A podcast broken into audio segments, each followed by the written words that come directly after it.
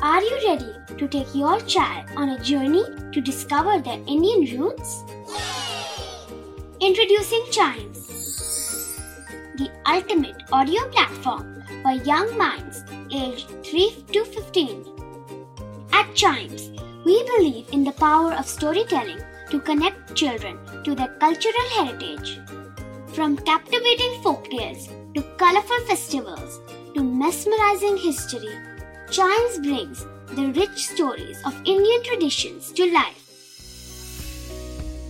So connect your child to their Indian roots with us. Download the app today and start the journey.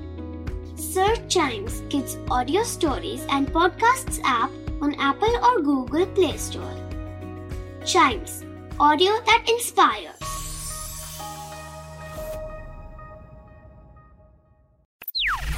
बच्चों के बहुत सारे सवाल। क्या है उनके जवाब? कभी सोचा है?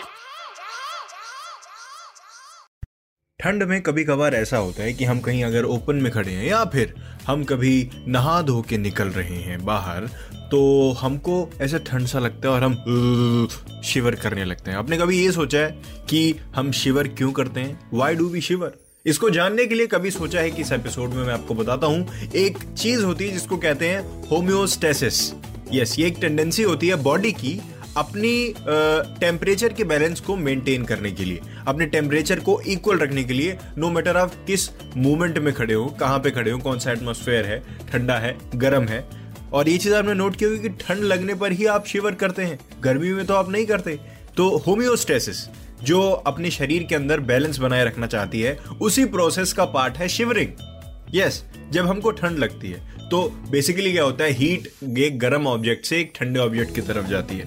तो हम जब भी कभी बाहर निकलते हैं ठंड के वक्त हमारे शरीर की जो वार्मथ रहती है वो कोल्ड को एक्सपोज होती है और वो कोल्ड उस हीट को ले, लेता रहता है. एंड हमने बहुत कपड़े नहीं पहने हो उस हीट को बचाने के लिए. तो वो एब्जॉर्ब करता रहता है करता रहता है. लेकिन उसके एब्जॉर्ब करने के बाद भी हमारी बॉडी को तो वार्मथ चाहिए चाहिए ना, तब बॉडी खुद क्रिएट करती है। और शिवरिंग से क्या होता है? शिवरिंग से हमारी मसल मूवमेंट होती है, हमारी मसल हिलती हैं। इसका भी एक प्रोसेस है। क्या आप जानना चाहेंगे? हम ज़रूर बताना चाहेंगे कि कैसे जनरेट होती है हीट जब हमको ठंड लगती है तो हमारे स्किन में ना बहुत टेनी सेंसर्स होते हैं, बहुत छोटे छोटे वो मैसेज भेजते हैं हमारे दिमाग को कि भैया, अब बॉडी से वार्म जा रही है वार्म जा रही है। अब हमको गर्मी चाहिए वार्म अप करना है चाहे जैसे। हमारा दिमाग क्या करता है? ये मैसेज हमारी बॉडी के नर्व सेल्स में भेजता है। मतलब हमारी बॉडी को बताता है कि अब भैया, गर्मी चाहिए मसल्स मूव हो, तभी गर्मी जनरेट होगी।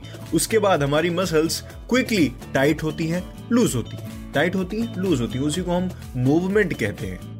और बहुत छोटे समय में, बहुत तेज़ी से, ऐसे होने लगते हैं। तो यस उसके बाद जनरेट होती है हीट और इस प्रोसेस को कहते हैं हम शिवरिंग सो आई होप आपको आपके सवाल का जवाब मिल गया होगा। ऐसे ढेर सारे सवाल हैं, उनके ढेर सारे जवाब। कभी सोचा है कि अगले एपिसोड का वेट ज़रूर करिए, क्योंकि उसमें होगा एक नया सवाल। लेकिन साथ ही साथ चाइम्स रेडियो के और भी पॉडकास्ट हैं, उनको भी ऐसे ही एंजॉय करिए।